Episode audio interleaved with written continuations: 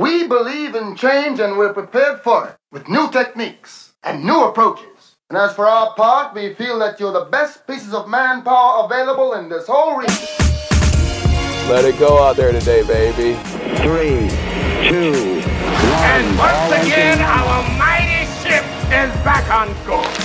Welcome to the Sports Talk with Devin Wade podcast. Oh, Mama, there goes that man. You the show.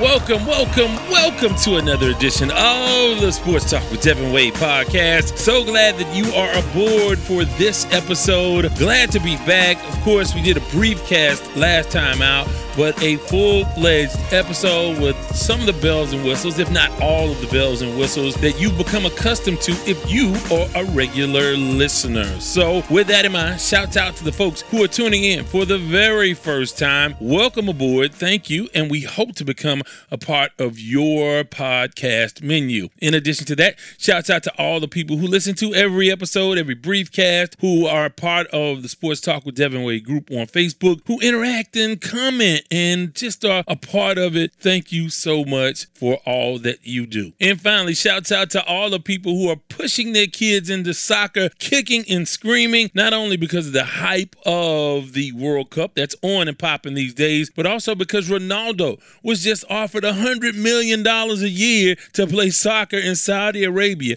Yeah, you heard me right. Three and a half years, three hundred million dollars. Man, you need to get the kids into soccer. You need to. I'm telling you, that's that's the future. That's the way. A hundred million dollars a season. How about that? That's crazy, right? But nonetheless, welcome aboard. Thank you to all of you for hanging out. A great show coming up for you. We have some great stuff coming up, and I'll tell you all about that in just a second. But first, I want to tell you guys how you can be interactive and get involved in the show. First and foremost, I haven't heard from you guys in a while. Give me a call. Hit me up. Leave a message on the sports line 24 hours a day. Just call, leave a voicemail message, and you might just end up on the very next podcast. 832 941 6614. That's 832 941 6614. If you have a question, a comment, a criticism, a request, any of those things, hit me up, leave a message. I want your take on things like Deshaun Watson, on Coach Prime, on the World Cup on what uh, so many other things SWAC championship whatever you want to get into we certainly want to hear from you guys. 832-941-6614 in addition to that you can join me on the Sports Talk with Devin Wade group page on Facebook where you can post repost. Things are posted all the time. Sometimes I post poll questions and I put stuff out there for you to talk about and consume, and others do the same. I certainly appreciate all the folks who do that, but you could do it too on the Sports Talk with Devin Wade group page on Facebook. And finally on Twitter at Wade's Word, W A D E S W O R D. So I may have a new Twitter handle. I mean, obviously, we all may be off of Twitter in a little bit if you listen to reports about what Mr. Elon Musk is doing with that company over there. But nonetheless, uh, all that stuff is going on. But this time out, we have some Sports E with Life on Lock. She's back with some sports entertainment news. We have a conversation with our guy from the special teams unit, former NFL receiver and a Alabama State Hall of Famer, wide receiver, former wide receiver Reggie Brown, and uh, we'll talk about. I'm sure the Dolphins will come up and some other things as well, some swag stuff.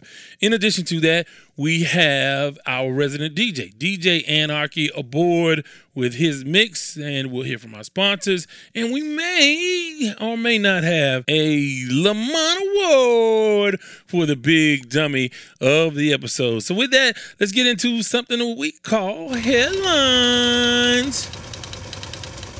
Before you guys give me a hard time, I do realize that 300 million for three and a half years is less than 100 million dollars a year. It's around 85 million dollars a year. I know that. But if you pay me 100 million dollars a year for three years, I'll give you six months for free. So I'll look at it that way for the sake of the $100 million a year, but technically about $85 million a year. But nonetheless, instead of getting into the sports headlines, first things first, I want to give you guys a little bit of background on why I wasn't here, where I've been, and all of that good stuff. So the number one answer why I haven't done as many podcasts and I have been away for a little bit, it's just been ripping and running with Texas Southern Tiger football.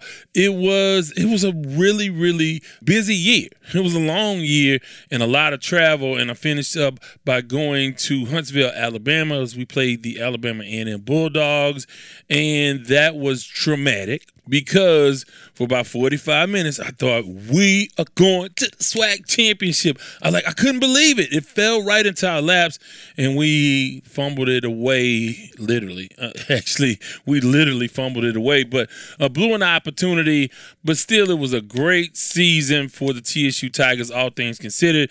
I mean, a couple games got away the Alabama State game, got away the Alabama A&M game was just man, it was it was just it heartbreaking and just frustrating to lose to Alabama A&M. I think the last three or four times, what what the last two or three times we lost them, we lost them once in overtime in Alabama. I called that game. Then we lost in the last minute, 52-49 here. And then this time this year, we lose a give up 21 points in the fourth quarter and lose that game. But all things considered, team is young. They'll be back. They have, I mean, and it gets complicated nowadays because you do have NIL and you do have the transfer portal, and you uh, some school can offer a guy or some alumni or somewhere somehow through back channels a guy can be offered a lot of money or not even a lot of money, some money to come play somewhere else. So that is tough, and some people leave just to leave. That being said, some people will come. But you, you know, with a team that's really, really close, that's put in all of this work, you hope that everyone comes back. You hope everybody's aboard and will make their return. And that goes for uh, really the coaching staff as well. Now, I know people have different opinions about uh, who should stay, who should go, what should be done. Well, I mean, okay, I can I can entertain some of those arguments on some level, but on the other hand, uh, this team grew a lot, and if you break some things down, you really can see where the progress was made and how close this team was to being seven and four. So, of course, the question is, can this group take that next step collectively? And if not, how can you improve and where can you improve? Those are not questions for me to answer. But I will say, obviously, I have a, a bias when you get to know the coaches and you know them and work with them and you root for them to be successful, good guys, everybody in the program. And one of the most impressive things about Texas Southern, and I'll say this, is that they're a bunch of really good young men that are in this program. Now, you don't look at that if you just watch wins and losses. But look at the the APR and the graduation rate, but just how the young men conduct themselves. Not a lot of scandal, not a lot of questionable characters around there. Everybody, even like to the small stuff like yes sir, no sir, that sort of thing, and the level of respect them and what they're embedding in these young men as they move forward, not only in football but in life. So, but those are things that you have to have those things, and you have to win games. So I get it, but I think that this team is headed in the right direction. But that was a a bad loss, and it was really, really, really uh, the worst loss I called in 30 years of doing TSU football. I think that was the worst. I mean, I know maybe I'm a prisoner of the present, but man, I I felt really bad about that loss. It was it was really, really, really disheartening. But so that that went on and a lot of travel. So that's kind of threw my schedule off. And then during the World Series, I couldn't do games because I couldn't do podcasts because by the time I got the podcast out, the game in question would be either over or ongoing. So the stuff that I was saying was irrelevant. So because of a, a I don't get my podcast out into the evenings or, or, you know or the early mornings of the next day it's hard to have something relevant when you don't come every single day. So that's sort of the drawback of podcasts. I'm sort of letting you peer behind the curtain a little bit. If i'm doing a podcast about game four of the world series by the time you may get it game four will have been played and then the narrative of the entire series would have changed. So that kind of stuff went on and that interrupted how I was able to come to you guys. Of course, Jackson State came to town. We did all of that stuff. And then the World Series and hosting a stage, co hosting a stage. Let me tell you how that came about. So I went down for the parade. KTSU had a float in the parade, but we also had a stage. And on that stage, uh, we sort of hosted the folks right around us on the route, uh, the the parade route, and it was really Boom Boom Williams who was hosting it. I was there to do some live hits for the folks back at the station. Well, that was cool, except that when a lot of the, the players and dignitaries came along, Boom Boom did not know a lot about the baseball players. And he, I mean, again, a lot of folks weren't avid Astros fans uh, that were even in that crowd. I mean, you have almost a million people, or in excess of a million people. Everybody's not going to be an avid fan. They want to enjoy the celebration. Schools were out, people were off from work. A lot of people jumped in and enjoyed themselves for the parade. But he didn't know the players, so I had to jump in. And then I became kind of a little bit of a, a more of a co-host and a a little bit of a hype man, which is not me by nature.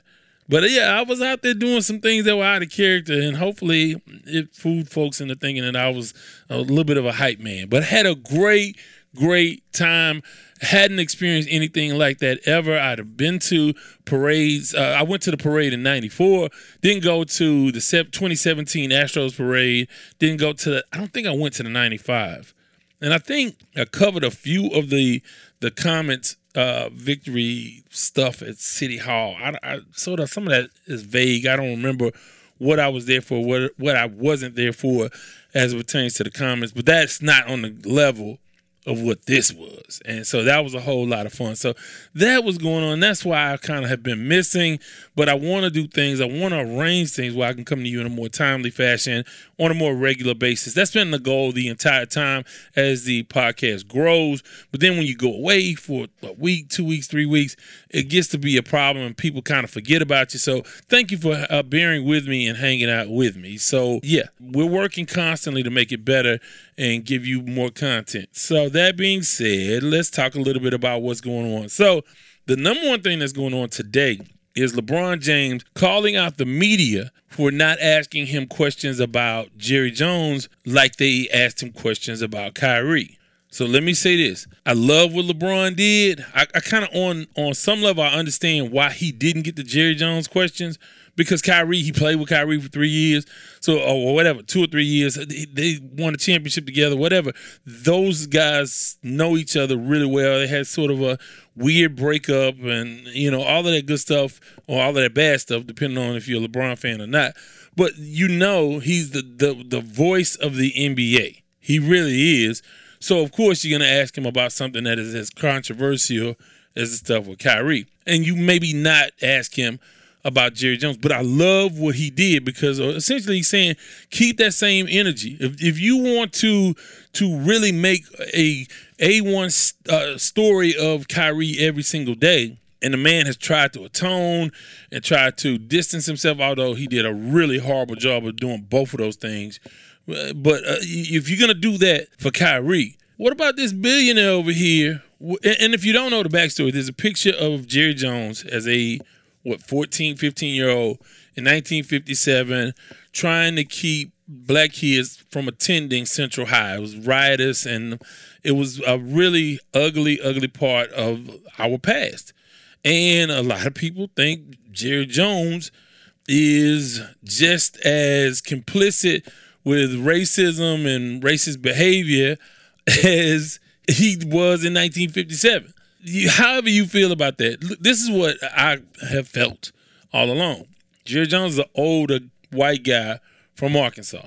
And Arkansas is not, it doesn't get the name of Mississippi, but it has a lot of the trappings or had a lot, a lot of the trappings of Mississippi. So, and I think still when you go there, it's a different energy. I'm not saying, I'm not saying anything bad about anybody. I'm just saying it's a different energy there than you would find but, but I'm from Houston, so of course I'm from a melting pot that has been reported to be the most diverse city in the United States.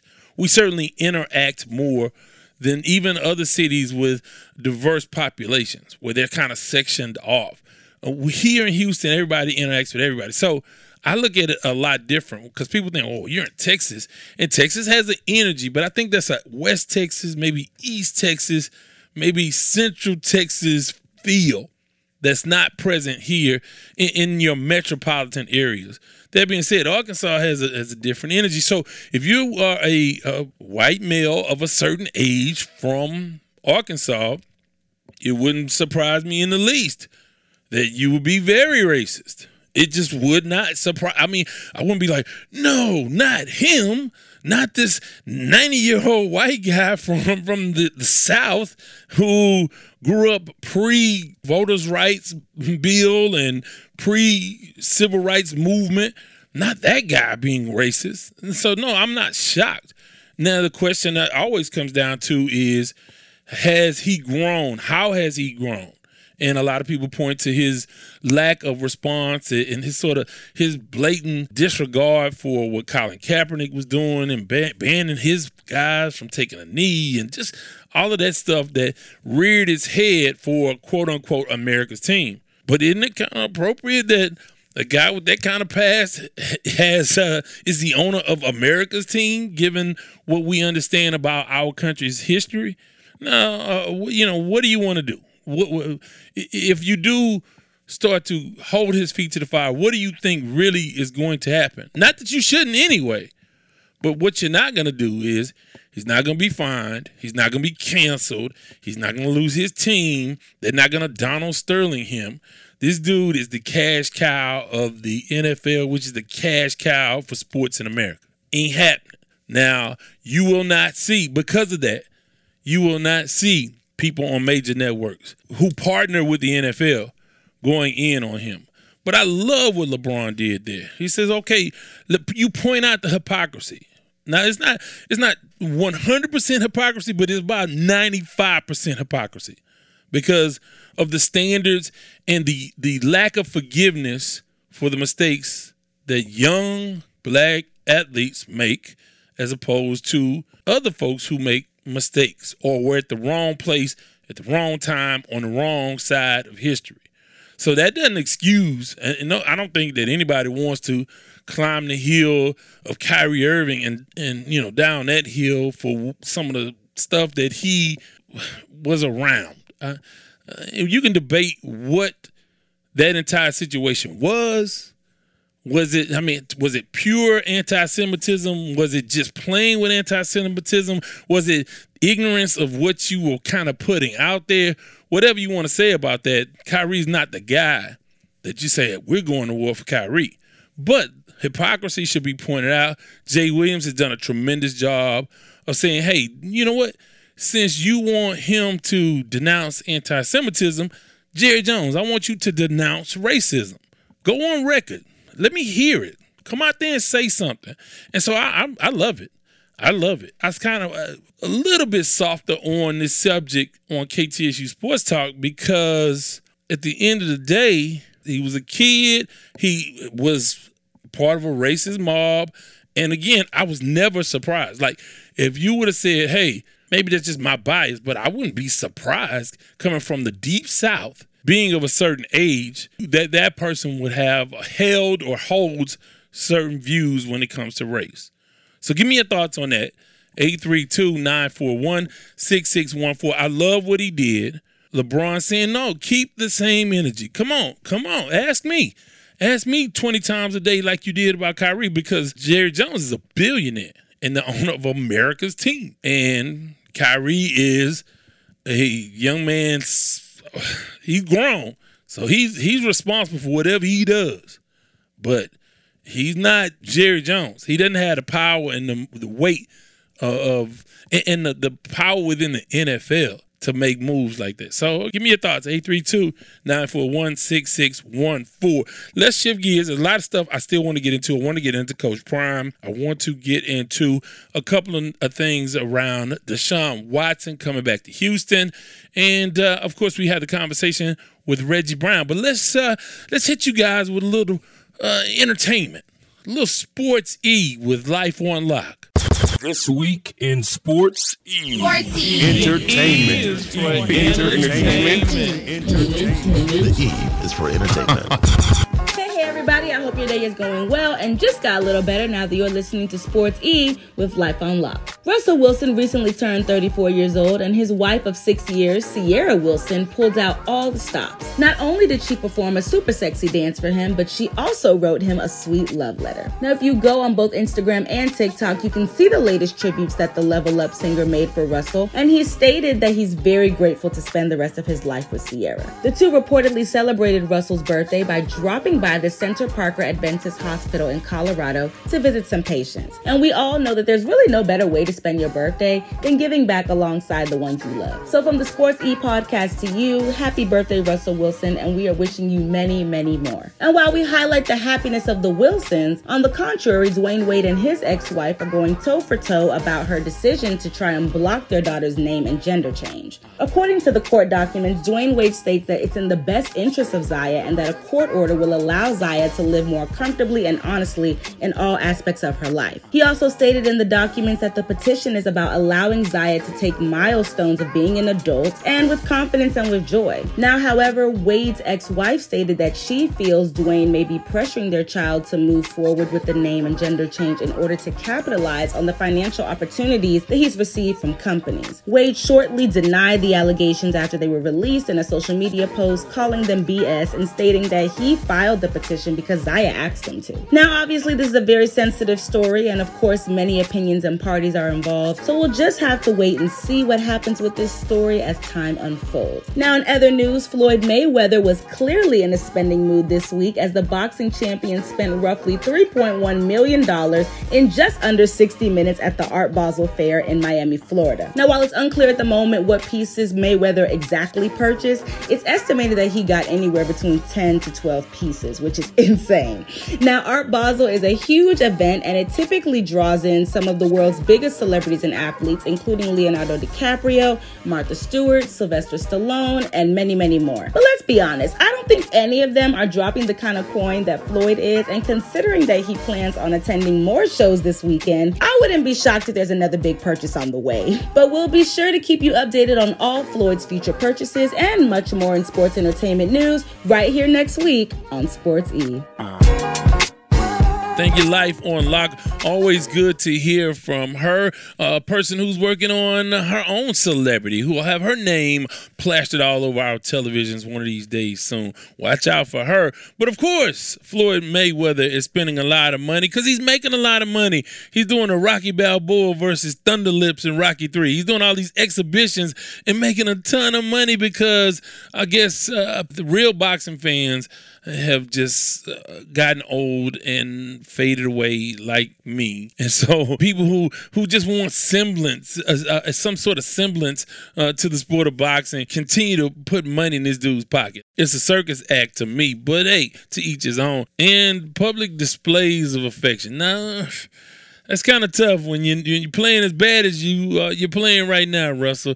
To have wifey do you like that publicly, but I mean these are public people, so I guess they're doing what they do. I'm, you won't catch me professing my love all over uh, Instagram or whatever, whatever. You know, it's just not my thing. To each his own. You do you, you do what you do.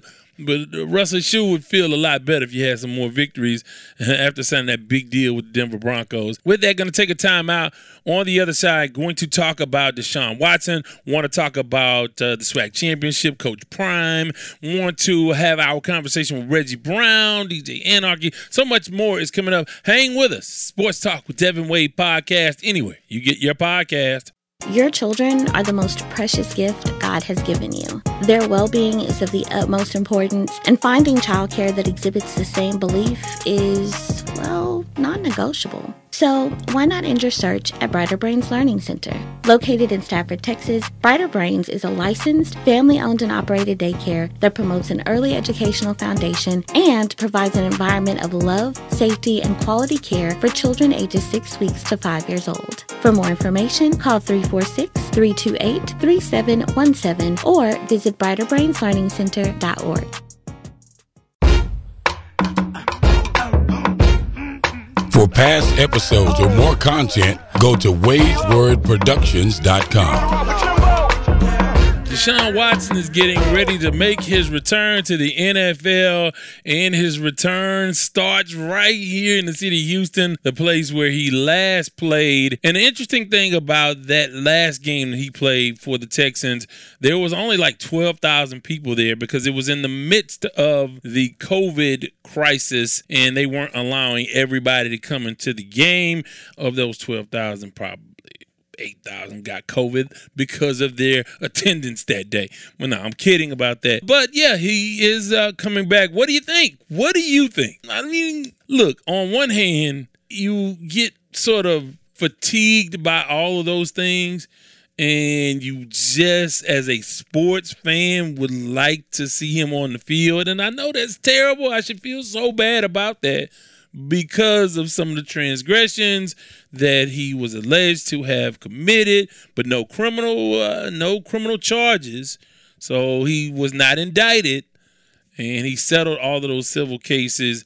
And it's just a, a ugly, ugly chapter. If he is on his way to redemption. We'll have to see, but uh, it'll be interesting to see what his response will be. Because I will say this for folks outside of Houston, when he first chose not to play for the Texans before really the scandals got rolling, I don't think people were really that upset with him for making that decision. They were more upset with how terribly run the Texans organization was at that time it, uh, how bad they were being run at that time, I think most people understood why he wanted to get out. No DeAndre Hopkins, Bill O'Brien, just it was just a, a show. It really just was. I don't think the city was overwhelmingly anti Deshaun Watson. Now, over time, and these headlines and these stories keep coming out, people's opinions have changed and I think people have grown more sort of bitter and angry towards him, especially like since the Texans are just really a horrible organization. Will probably have the number over number one overall pick, and he sort of left this organization in shambles. But the shambles occurred while while all around him. I think people sort of took, did a double take on. Well, you're saying all this stuff now about the organization, but you just signed the deal. Hopkins was already gone when you signed the deal. What really went on there, uh, and of course, it came down to him not being involved in the decision making for the new coach, and it was just terrible. And then all of this stuff piled on top of it. I think for the sake of history, there'll be a lot of boos, but I think there'll be a lot of Cleveland Browns fans in attendance as well. I put the Sportsline number up so you can call and give me a take on that. I think he's going to play well. I think obviously he hadn't played in a couple years or whatever year and a half. What how many of what how many of a months it's been? It's been a long, long time since he's actually played an NFL game. So we'll have to see how rusty he is. But uh, he is a hell of a football player. There's no doubt about that. So I don't know. The other thing, SWAC championship. SWAC championship is coming up Saturday.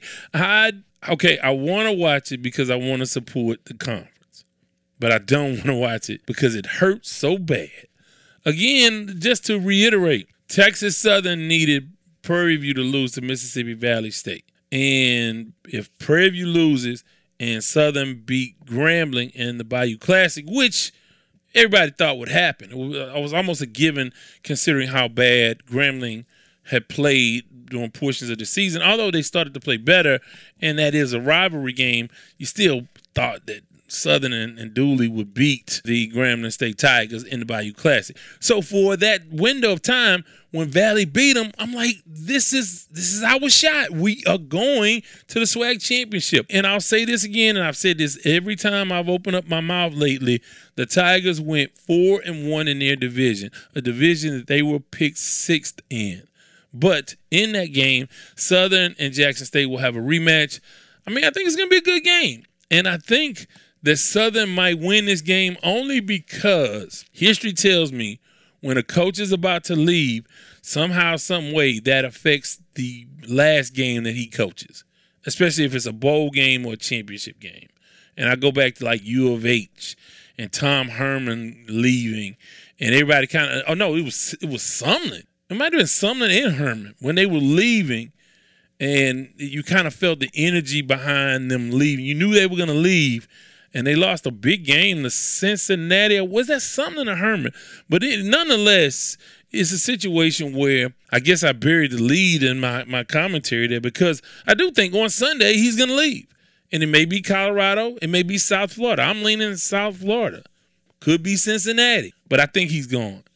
Now, the aftermath of that is what?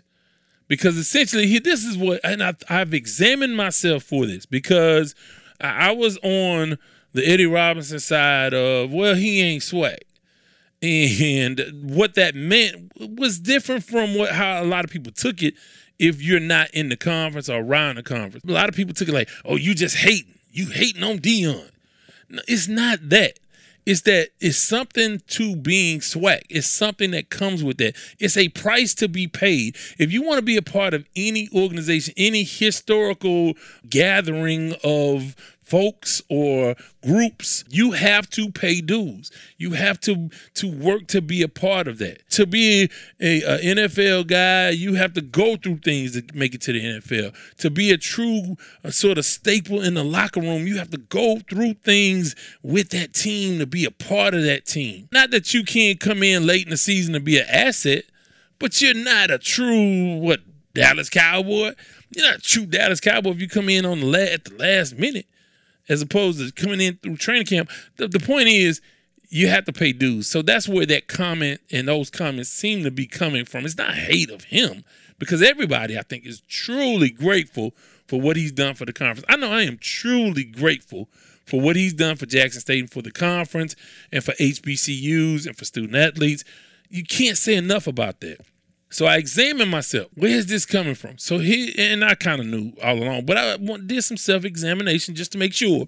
So here's my issue. This is my only issue if he leaves now, which I cannot blame him for leaving. If you want to leave and make more money, no problem. And thank you for what you've done. We are forever grateful for what you've done. That being said, my only issue is when you brought divinity into this, when you brought God into this, like God led me here, and I'm here for a more divine purpose. You you're the MLK of the SWAC, and I'm again I'm exaggerating. I'm going a little bit over the top, but he did bring. He said it was his calling, and I would much rather he had said, "Look, I want to coach, and I want to give my gifts to the conference." and see where it goes. I mean, nobody expected him to be a lifer. He's not Eddie G. Robinson. You know, he's not Pete Richardson. He's not Marino Casem. He's not not he's not those guys that spent their entire life. So you you know he's not a lifer, and that's fine too. And you know it's hard to walk away from five, four, five, six, seven million dollars a year. You can't expect anybody to walk away from that. So why not just say that?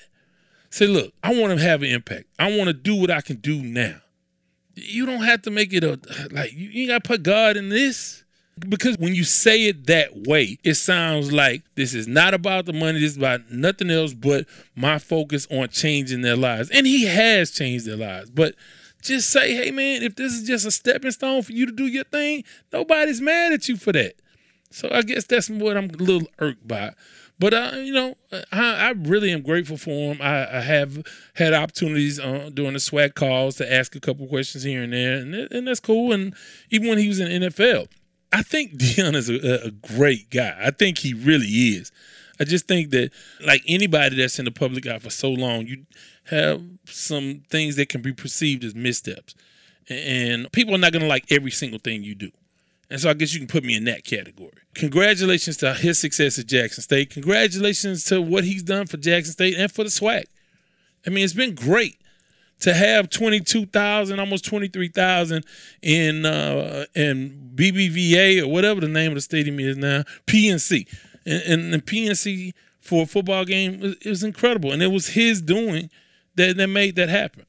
So I give him all the credit in the world for a lot of that stuff. I really do tremendous asset. And if he leaves, great. If he stays, it will be really amazing for another year. But I think he's gone Sunday. And that's okay. It's fine. I'm I have no ill will, ill feelings towards him. Hey man, good luck and thank you. That's all you can say for what he's done. Now, I wish he would hang around as the rest of the conference sort of catches up to see how good are you? How good are you, or how how much can you dominate this conference? Because right now he only has one SWAC championship. We'll have to see what happens on Saturday.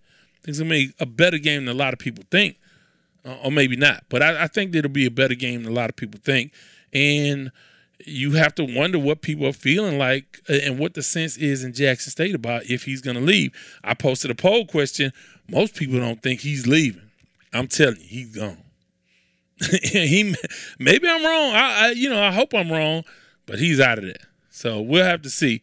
Gonna take another time out, make way for our guy, Reggie Brown from the special teams unit. We have a lot to get into. We hadn't talked in a while. You hear that conversation and a whole lot more. This is Sports Talk with Devin Wade podcast. Anyway, you get your podcast. To have your comments heard, call 832 941 6614. Sports Talk with Devin Wade wants to thank our sponsor, Kofi Bankus and CoBank Homes. The vision at CoBank Homes is simple, and it stems from the belief that clients can trust CoBank to guide them to realize one of, if not the single largest investment decision they will ever make their home. CoBank simply looks to build lifelong relationships through service. They do this by using faith, knowledge, and technology to guide clients through the process of achieving their real estate goals. Be it buying, selling, or investing in real estate, contact Kofi at 832 757 7950. That's 832 757 7950. CoBank Homes through Keller Williams. Come on.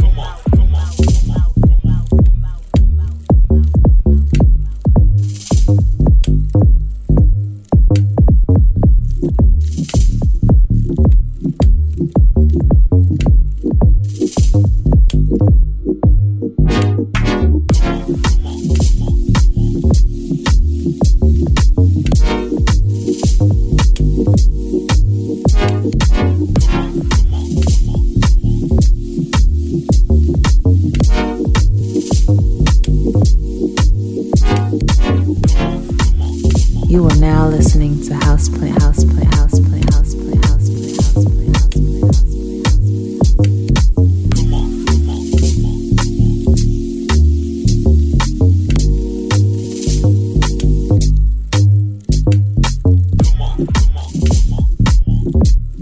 Music from our resident DJ, DJ Anarchy, and you can check him out on SoundCloud, on Instagram, and around town. I got to check in with him, see what he's doing these days, so we can get some information on where you can go and check him out. Because it's a thing, it's a vibe. I always say that it's a vibe with him, so you definitely want to check that guy out. But if you have music you want heard on the podcast, just email us music at wadeswordproductions.com. That's music at wadeswordproductions.com. The genre doesn't matter. We ask that it's relatively radio edit. Edited, relatively radio edited. It was, in other words, we want it to be relatively clean so we can uh, play to our family friendly show. PG 13, I'll say. So, with that, we want to get into our conversation with our guy from the special teams unit, former NFL wide receiver, Alabama State Hall of Famer. Man, dude has had an accomplished career in the game of football, and uh, he's a avid Miami Dolphins fan, and, and I do mean fan. So you know he has thoughts about that. In addition to that, of course, about the SWAC and all of that. Let's get into it. Here's our conversation with Reggie Brown.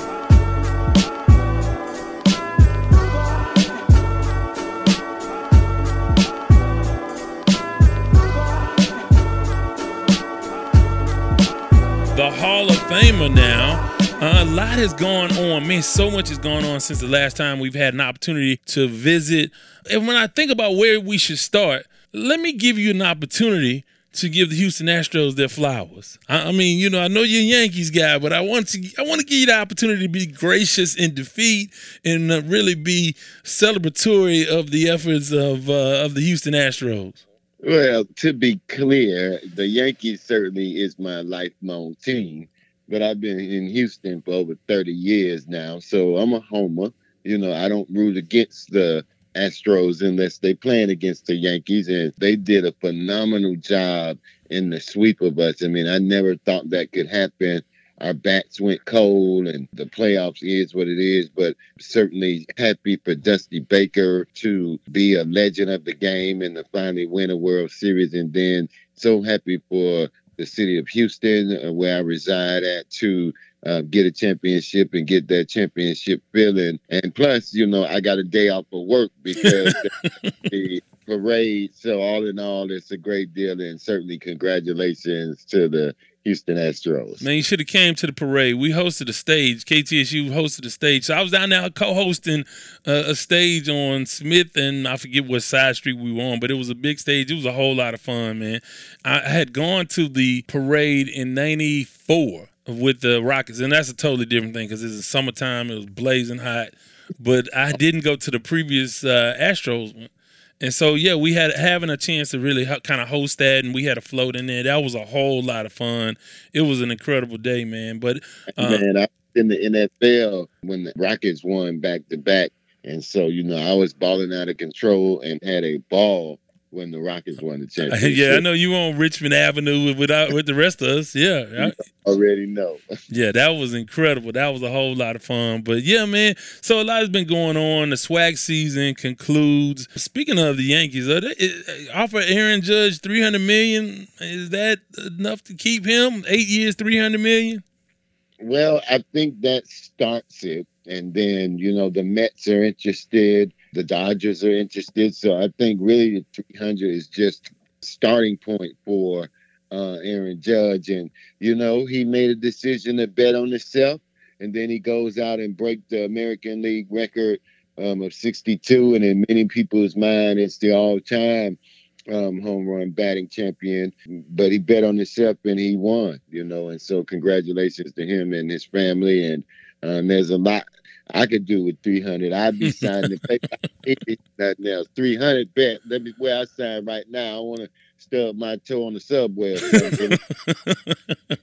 yeah, so you'd already had that deal done, huh? Right, right. Yeah, right. so that that's happening. We get uh, we, and I say if we win, it, if the if a team in your city wins the championship, you can say we. But until that point, you got to say they. But uh, as a media, a member of the media, I can say the Astros signed Jose Abreu, and uh, yeah, so the ball is rolling, and they keep getting better. Uh, obviously, they're going to probably lose Verlander. They're going to probably lose uh, Gurriel, probably Michael Brantley. I hope not, but you're probably going to lose Brantley. But everybody else is coming back. so that's going on. Also, the SWAC season wraps up. What are your thoughts? Well, we still have a SWAC championship coming up, but the uh, season is over. It's over for Texas Southern and Alabama State, and for other all of the teams other than Jackson State and Southern. How do you assess uh, this season? It was a crazy season in the SWAC. What what were your thoughts?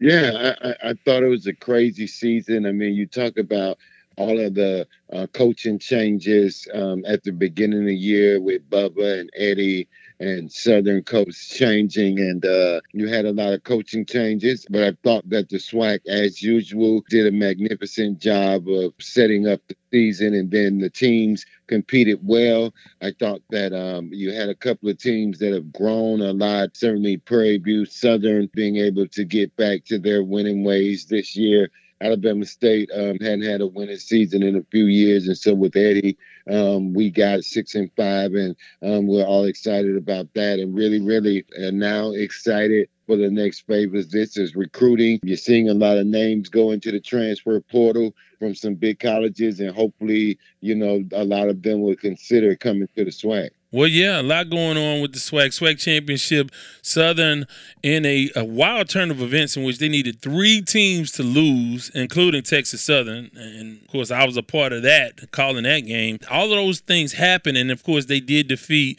Grambling State in the Bayou Classic.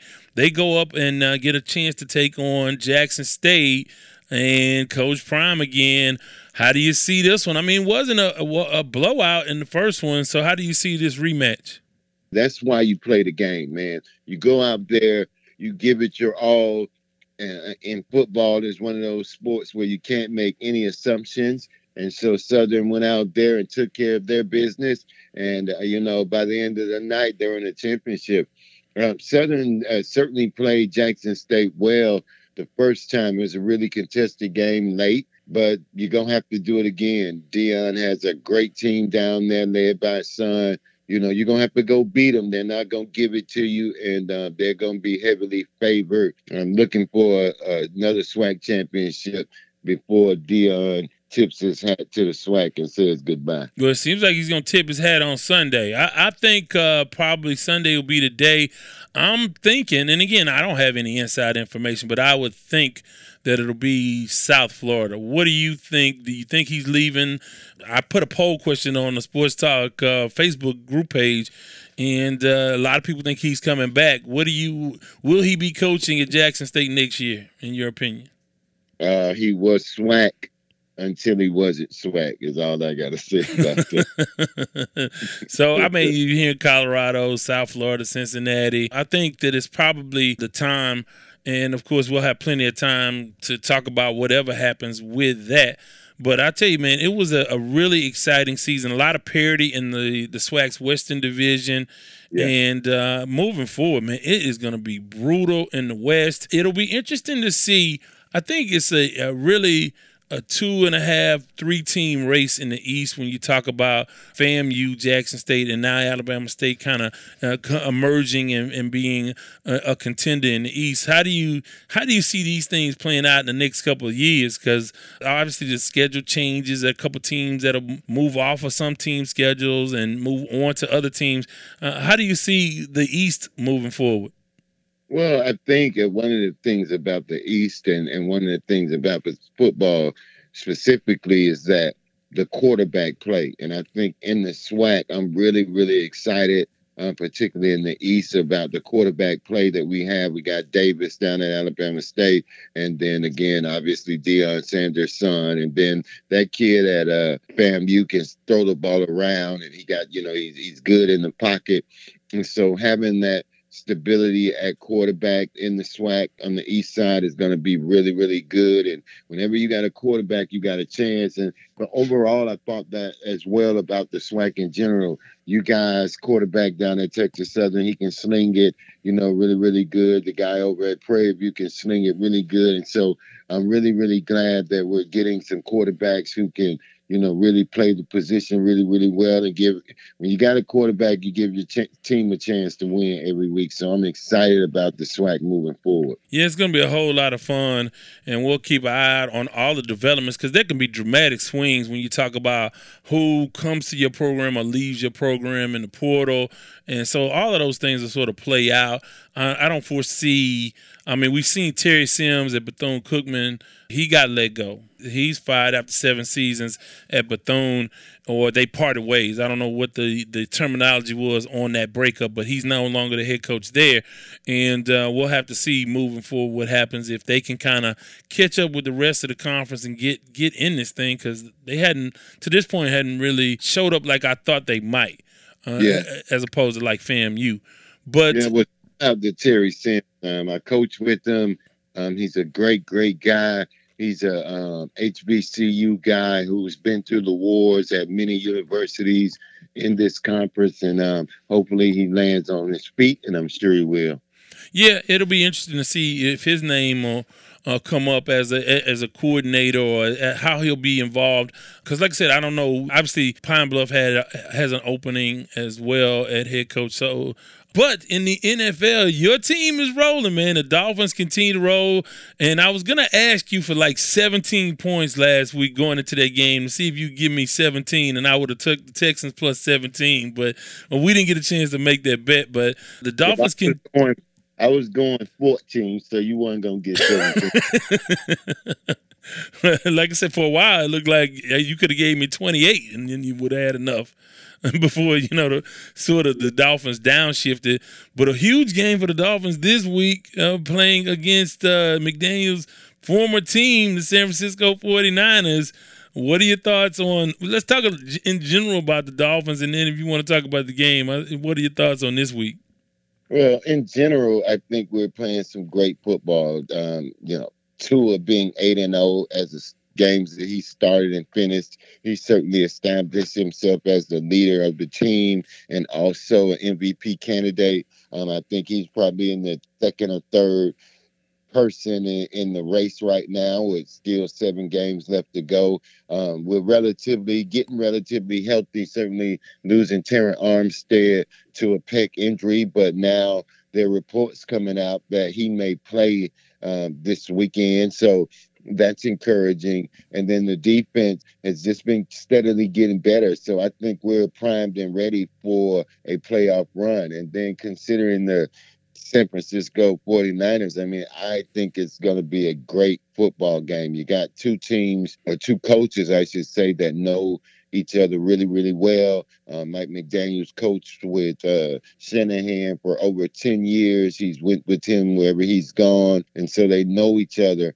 Um, I look forward to for San Francisco to really play a physical style of defense to try to slow that offensive down. Caveat, I don't think that's going to happen, but I know that their defense is ranked number one in the league and our offense is ranked number two in the league. So it's going to be a test. And then they have a certainly a, a really, really good offense with Deebo and Christian McCaffrey, Elijah Mitchell, their starting running back, or who they rely heavily on running the ball he's out. So that's going to certainly hurt hurt their offense somewhat. But it's just going to be a really, really good football game, and I fully expect the Miami Dolphins to win. Well, I want to ask you about this uh, this city's uh, matchup this weekend.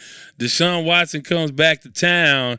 Uh, what do you think you'll see from Texans? Well, I don't know that it'll be a Texans fan crowd. I don't. I don't know. I don't know what to expect with this one. This is going to be a really different experience with Cleveland Brown, with the Cleveland Browns and Deshaun Watson coming back to town. Well, what do you see when you look at this matchup, uh, and, and, and what do you think will be the reception for Deshaun Watson uh, in uh, NRG Stadium? Well, I think first of all, that's nasty work by the NFL to uh, bring Deshaun first game back with his uh, coming to play the Texans. I mean, the NFL can be ruthless, and they're all and they're all about the brand, and so they know that uh, even though this game won't be nationally televised, it will certainly get a lot of play in the national media about what's the game, and that's always a good thing for the NFL. And then, secondly, he, he won't be received well. And you remember that he set out the season even before these allegations come out. So there was already a nasty separation between Deshaun Watson and the Houston Texans even before all the stuff came out about the um, ladies involved in, you know, I guess you would call it a scandal or the case. So I can't see it being anything but raining down boos on him. But he's a professional, and um, I'm sure he'll be able to handle that. And uh, it'll be interesting to see after having you know, almost a two year layoff, how he'll perform. That's what I'll. What, what do you think, for. though? What should what should take? How do you think he'll play? I think he'll play. He'll be up for the game, and you know, play as good as he can. Deshaun is certainly a dynamic quarterback. He's a young guy, but I suspect that we will see some rust. You don't just come off the streets and go into an NFL game, you know, Cleveland has a very good defense. You got Myles Garrett, Jadeveon Clowney. So that defense is pretty good. So I expect we'll see some rust. I think he, but again, I, I think he'll acquit himself well. He's a good quarterback, and um, that Cleveland team is dangerous. I fully expect them to win with or without Deshaun. So there's that. And then adding him to it, I think he'll be able to make some plays. Yeah, well, like I said, it'll be a whole lot of fun. Uh, I'll be there early for that one. I mean, look, the press the the press box was not empty, but it wasn't. It certainly wasn't full or or energized at all. The last game versus the Commanders. I would imagine everybody, all hands will be on deck for that game on Sunday. Before we let you get out of here, because we'll start to visit more regularly as we get down to the home stretch in the NFL season. But uh, USA Soccer have you been watching the World Cup? Have you been oh, paying attention? Definitely. Most definitely. You know, you tie the first game, and uh, now you got to win. And they come out and they take care of business, and they win 1 0. And now you get into the second round. And for USA soccer, this is huge. And I, I say that, but for the world, this is huge, and the U.S. is certainly on the world stage with an opportunity to compete. And I think we got a good team.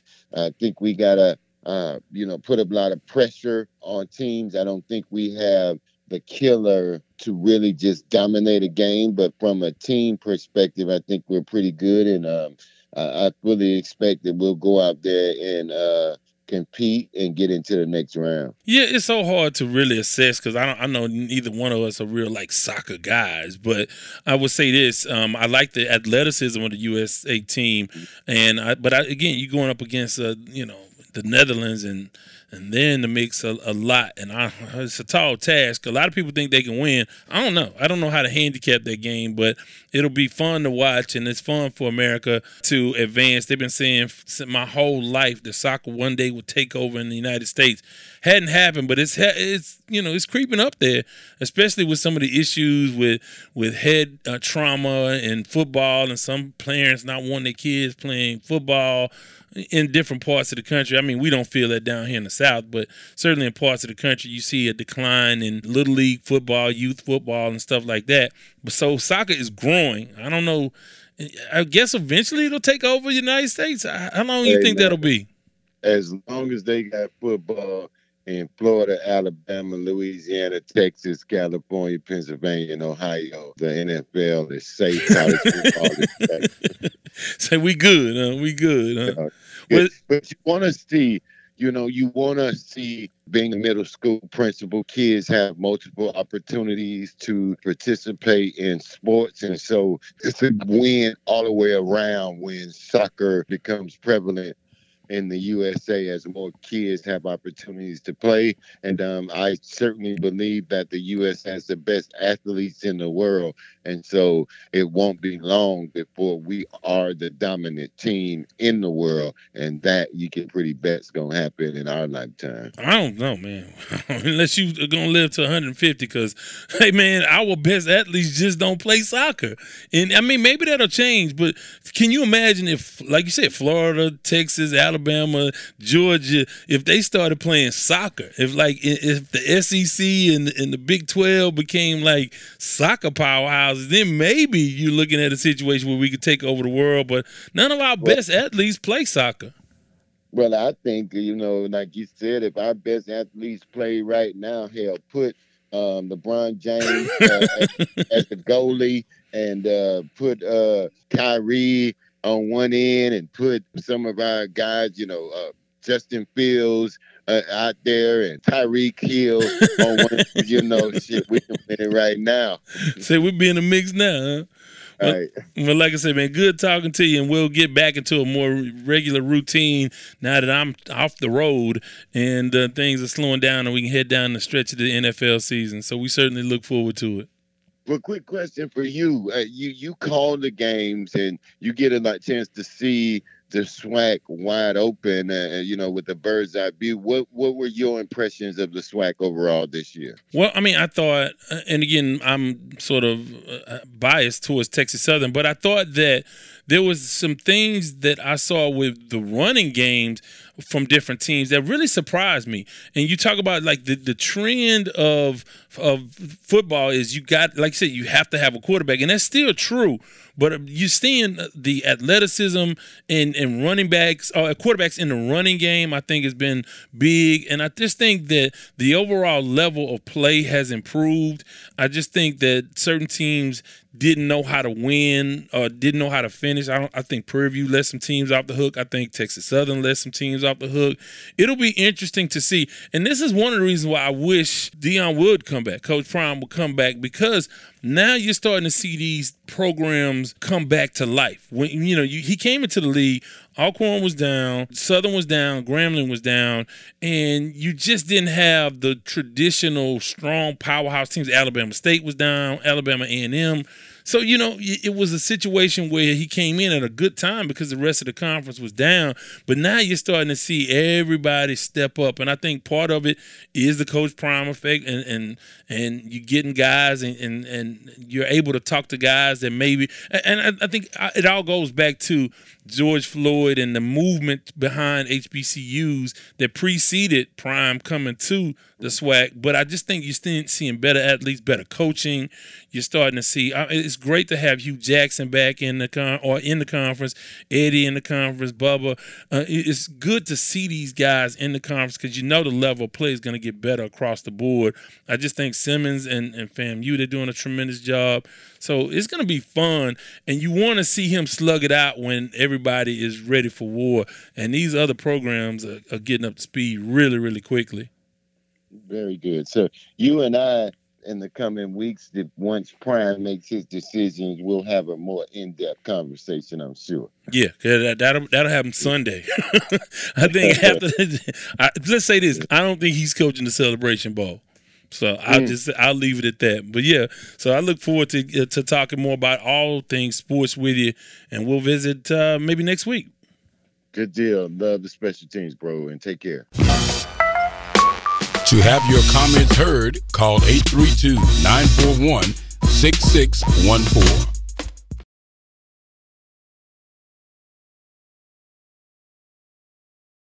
Want to thank Reggie as always. Looking forward to visiting with him as we head down the stretch of the NFL season and off-season recruiting and all of that good stuff. So, uh, looking forward to talking to him really, really soon. No Lamont Ward this time out, but if you haven't heard it, if this is your first time listening, you can go back and listen to past episodes and listen to the Lamont Award, where we presented to the big dummy of the episode. So uh, we'll have him coming up, just not this time out. But before before I let go. Before I let. Before I let go, hey, want to thank you guys for tuning in. Want to thank DJ Anarchy. Want to thank Reg. Want to thank Life on Lock. Man, I certainly appreciate you guys. Want you to give us a call 832 941 6614. 832 941 6614. Happy birthday to our guy Pernell Harvey from the Sports Talk with Devin Wade group and the TFE group. Want to say happy birthday to him. Also, Big Woods, happy birthday to you as well.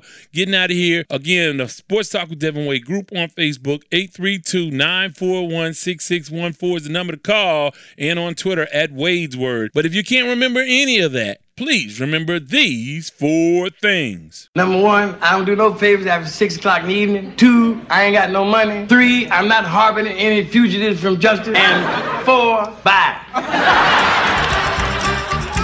This has been the Sports Talk with Devin Wade podcast. Remember, you can follow him on Twitter at Wade's Word Thank you for listening.